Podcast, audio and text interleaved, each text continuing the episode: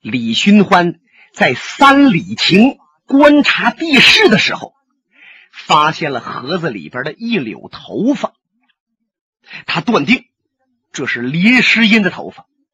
虽然明知道上官金虹把这头发摆在这儿啊，是要乱他的心，好趁乱占他的便宜，可李寻欢还要到星云庄走一趟，他必须得看着林诗音是活了还是死了，他这心呢才能安稳。天机老人孙老爷子一看劝不了他了，点了点头。李探花，你要到星云庄你就去吧，快去快回。这孙小红啊，凑到他爷爷跟前儿，把这嘴唇子对着他爷爷耳门子，嘀咕了一句什么。他有鬼麻子眼儿的呀，瞧了眼李寻欢。李寻欢琢磨，你说什么呢？啊，这么点声我也听不着啊，干脆我还是走旁边去吧。李寻欢往旁边啊就挪了几步，就见这孙老爷子听着孙女说了几句话，开始啊脸色一正，接着乐了。我的宝贝儿啊，甭你说，爷爷把主意都拿好了，就这么办。爷爷，那我陪着李探花到星云庄去了。好了，去吧去吧去吧。李寻欢一听，哎，不，小姐，我自己去。我告诉你啊，你的事儿就是我的事儿，我的事儿就是你的事儿。现在啊，你想甩我都甩不了了。你要不领我去啊，我也有两条腿，我在后面跟着。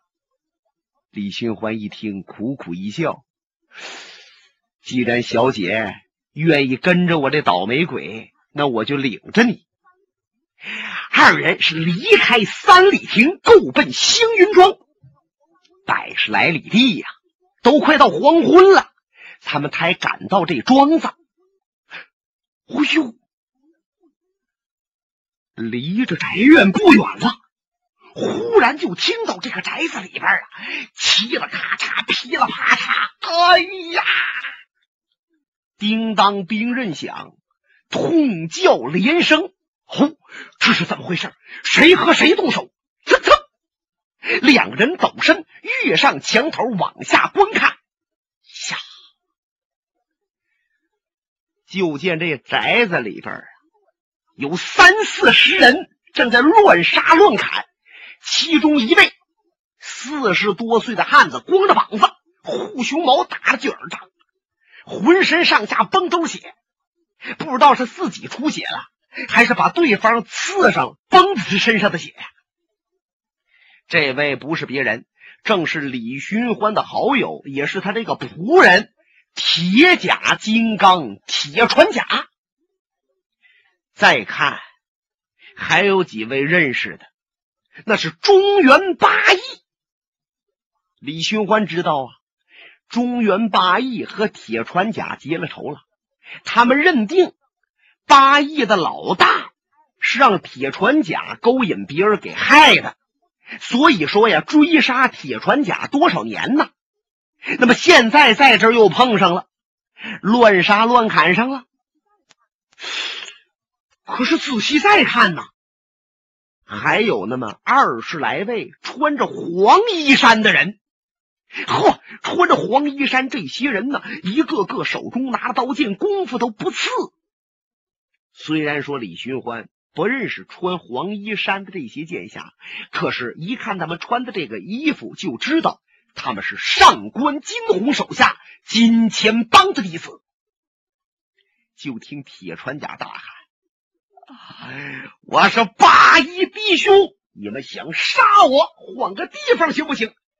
你们在这儿和我相战，就让金钱帮的人捡了便宜了。他们要杀咱们，咱们不能死他手。中原八义的老二易明湖，这位师木先生，你别看他没眼睛啊，那耳音特别好使，听音辨气极强啊。就见他舞动双掌，闻着声奔铁穿甲就窜过来了，一边往前来，咬牙切齿的说：“我们哥们人可都死这儿，也得把你铁船甲废喽！”掌拍过来了，可是他这掌还没等挨到铁船甲的身上，旁边一个黄山人窜过来，哭哧就捅了他一剑。这一剑刺得太重了，在软肋刺中，那面透出去了。他妈呀一声跌在尘埃，死尸栽倒。那翁大娘是中原八义的老三，脸上有个横疤，而且还是一只眼。他一看，当时大叫：“二哥呀，我给你报仇！”他奔着黄山人来，可是旁边又窜过来一个黄山人，轮动单刀在后边正砸中他的脑袋。啊！这翁大娘也死了。铁船甲一看，我说几位弟兄，咱们有仇另算，你们今天能不能先走？黄山人仰面大笑，围拢过来，哈哈哈哈哈！今儿谁也甭想走，都得给我死这儿！这个黄山人正大笑，可是话说的半截儿，往下就不说了。怎么着？他一个立正，眼珠子就努出了眶外，原来他脖子上已经钉上了一把明晃晃亮堂堂的小飞刀。他的几个同伙一看，哎，我大哥这脖子上怎么多了一件家伙事儿？哎呦，这是小李飞刀啊，李寻欢来了。一看这小李飞刀，这些黄山人心惊胆战，就像一趟灰影飘来。李寻欢从墙头上跃下，在这死者的脖子上把刀抽出来了，随手一甩，噗嗤一声，又有一个黄山人栽倒了。剩下的这些呀，是妈呀大叫，窜身就跑。转眼间，除了死的几个黄山人，剩下的黄山人都跑没影了。再看铁船甲，肩膀上往外流着血，他跨步到了李寻欢跟前：“少爷，我终于又看着你了。我过去真以为你死了，前两天我听说你没死，我从人头户会场就赶到庄子里边，我料定你会来的。看没看着？我来这儿，八义到这儿来堵我，恰巧碰到这么多黄山人，我们乱战到一起，八义弟兄又死了好几位啊。活着的几个八义弟兄，什么公孙羽、金凤白、边浩、张成勋和西门烈，都大骂连声：“铁船甲，你今天不杀死我们，来日我们还得杀死你，没你的好！”铁船甲苦苦一笑：“各位，看着易老先生和翁大娘都死了，我觉得我对不起他们，我也不想活了。在我死前，我要把我心里的话往出吐一吐。你们是不是老认为中原八义老大翁永泰大哥是我给害的？我告诉你们，我没害他呀。翁大哥明着是一位行侠仗义的大侠，可是暗中他做黑道买卖。当然了，他也信守七不抢八不夺，他暗中抢的杀的那些人都是该杀该抢的。不过毕竟明面是说不过去呀。那么官府衙门就要追他找他，被他杀的那些人也雇佣了一些人堵到他的家门口，恰巧我那天也赶到了。人家那些人和我说呀，说铁船甲，翁老道杀了我们的人，现在我们来了，要杀他是理所当然。在一个官府衙门缉拿他，你也不应该拦挡。我当时想一想，翁大哥许多事情做的是不对，我如果帮他的话，也是失去江湖道义。我正在犹豫，可是旁边就下了手了。翁大哥不是人家对手，死在当场。那些人把他的脑袋拎走了。可是过后却传出去，是我勾引别人把王大哥给杀了，你们才私下追我。我不怕死，可是我不愿意说出汪大哥暗中做黑道买卖这个事儿，我就四下躲闪。那么现在就因为我隐瞒真相，汪大娘一二哥又死了，我只好以死相报。说着他往下俯身，把地下的一把刀捡起来了，照着脖壳自杀当场。李寻欢在旁边本来想拦他一把，那还赶趟了，瞧着他死尸倒地，心中大乱，泪如雨下。贤弟呀，都是我李寻欢没有把这件事情解决好啊！这中原八义几位弟兄听着铁穿甲说出了真相，原来翁老大死不是铁穿甲害的，而且铁穿甲自杀当场，说明事情。这哥几个呀都愣那儿了。公孙羽大叫一声：“铁穿甲，你冤枉了！哥哥，我随你一块走！”啊！噗！把刀插入胸膛里边去了。接着金凤白、边浩、张成勋和西门烈都各挥兵刃，是自杀当场。李寻欢和孙小红都瞧呆了，看着江湖上冤冤相报一场恶杀，看着江湖上形形色色各类的人物，李寻欢确实是心灰意懒。过了半天，他才把铁穿甲的身子慢慢抱起来，跳出了墙外，来到庄边挖坑，草草的把它埋好。李寻欢这次回到星云庄，他就是为了看林诗音到底怎么样了。恰巧碰着铁穿甲这档子事儿，可是他还要看林诗音来呀，是马上回转村庄，来到了星云庄宅子内。他们俩顺着楼梯到了林诗音平常居住的这个小阁楼，扒开窗棂只往里一看，林诗音就坐在那椅子上。他儿子龙小云呢，弄一个小凳挨着他母亲坐着。这娘俩啊，谁也没说话。李寻欢一瞧着林诗音在里边，哎呀，这个心呐，无聊，这动啊！看着林诗音没危险了，他这心才放下来，这就要转身走。可是就见龙小云哭了，这眼泪珠啊一对一双往下掉。林诗音把龙小云拉到怀里：“你哭什么呢？”“我想李寻欢呢。”“怎么，到现在你还恨李寻欢吗？”林诗音这么一问，龙小云放声大哭：“娘啊，你说我能不恨他吗？他一来到咱们家就把我武功废了，由于他回到关里边，咱们家遭了那么多的事儿，我的胳膊呀都被削掉了一条，成了残废。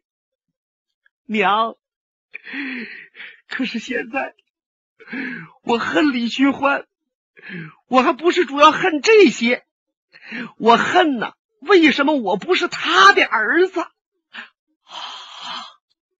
李寻欢听此话，浑身大震，脸色惨白，差点顺窗户倒在这楼梯上。是孙小红把他拉住，慢慢的扶他下楼梯。李寻欢小声说道：“快走，快离开这儿。李探花，你们俩还没有见面，怎么就要离开？快走吧。”李寻欢心想，我还见林诗音干什么？我见他还想说什么？只要我看着他没死没伤也就罢了。他们俩顺着角门出来，此时天已近黄昏。虽然李寻欢身体特别疲劳，而且身子十分虚弱，可是既然上官金虹约他了，他就一定要奉约。黄昏大战三里亭。可是无论怎么着，你就现在玩命跑，也得天黑以后能赶到三里亭了。孙小红啊，却乐么滋儿的瞧着李寻欢。李探花，您不用着急，咱们就慢慢走也可以。不，还是尽快点儿。我想上官金虹不会那么耐烦的等着咱们。我要再不去，他就说我失言，以后就没有机会再找到他了。唉，说不定啊，咱们赶到那儿的时候，上官金虹的脑袋就已经掉下来了。你这话什么意思？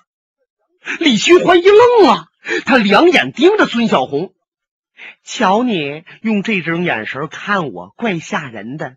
告诉你啊，咱奔星云庄的时候啊，我和我爷爷不说了几句话吗？你没听着吧？那是我告诉他老啊，如果咱们要是来不及到三里亭，让他和那上官金虹动手。我就猜到是这样了。可是孙小姐，你知不知道，老人家年迈苍苍，已过古稀，人老不讲筋骨为能，英雄出在少壮啊。他老成名的时候是40几岁，现在30年都过去了，万一他不是上官金虹的对手怎么办？再者说，他要是自愿出手斗上官，说明他老人家心里有底，锐气尚存。那么是你求他斗上官，他是为了我而迫不得已才出手一战呐。那么勉强出手，锐气俱无。如若气馁，招数松弛，可能就要败在死在上官的手下。小姐呀，你这是把爷爷坑了，而且你让我李寻欢做了一件一辈子要后悔的事。听李寻欢这么一说，孙小姐可害怕了，一把把李寻欢手抓住了。你说我爷爷能死？李寻欢不作声。你倒说呀，他不是上官金虹的对手。据我李寻欢想，上官金虹自出世以来所向无敌，而且他现在正是鼎盛之时。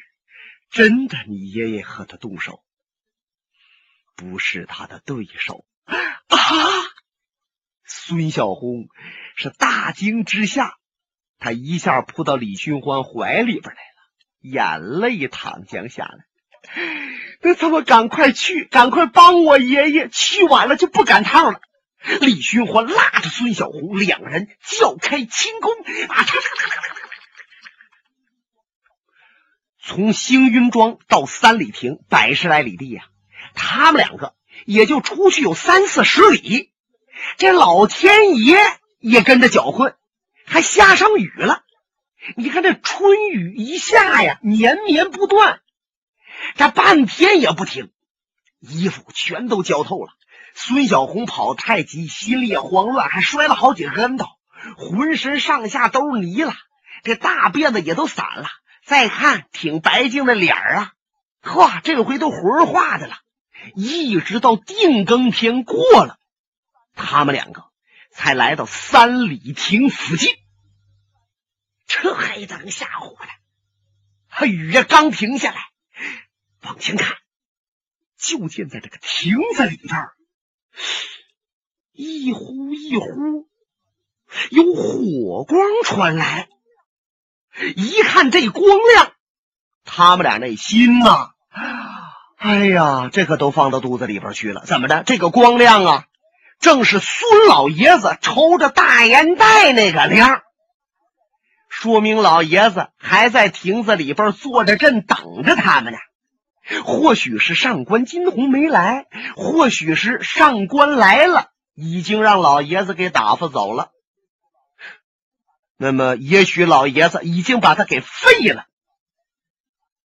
李寻欢回过头瞧瞧孙小红，孙小红眼泪又上来，他把身子紧紧的倚在李寻欢的身上，两个人呢就这样慢慢的往前走，到了亭子边儿了，孙小红喊了一句：“爷爷！”他也喊出声来了。李寻欢他们两个人呐，是大吃一惊。原来在亭子里边坐的根本就不是天机老人孙伯龄，而是金钱帮帮主上官金虹。李寻欢这脑袋嗡的一声，两腿发软，扑通就栽在泥地里边。孙小红两手颤抖，眼睛发直：“我爷爷呢？我爷爷呢？”上官从那石凳上站起来了：“二位，你们来晚了，孙老先生被我废了。李寻欢，我真没想到啊，我们再次相见，你竟这么狼狈。”他得意洋洋盯着地下的李寻欢。李寻欢现在真跟死人一样，心中暗骂自己呀，都是我的错啊！我应该料到孙老爷子要斗上官，我应该提前阻拦他。我呀，我把老人家坑了。你看李寻欢为了及时赶回来帮孙老爷子斗上官，100来里地他一路疾奔，可是回来一看孙老爷子没了，他那精神垮下来了，身体也确实虚弱，倒地下起不来了。就在此时，旁边噌噌噌噌窜出来5、6十金钱帮的剑侠，一个个手中都掐着兵刃，锃明瓦亮，把李寻欢和孙小红是围在当中。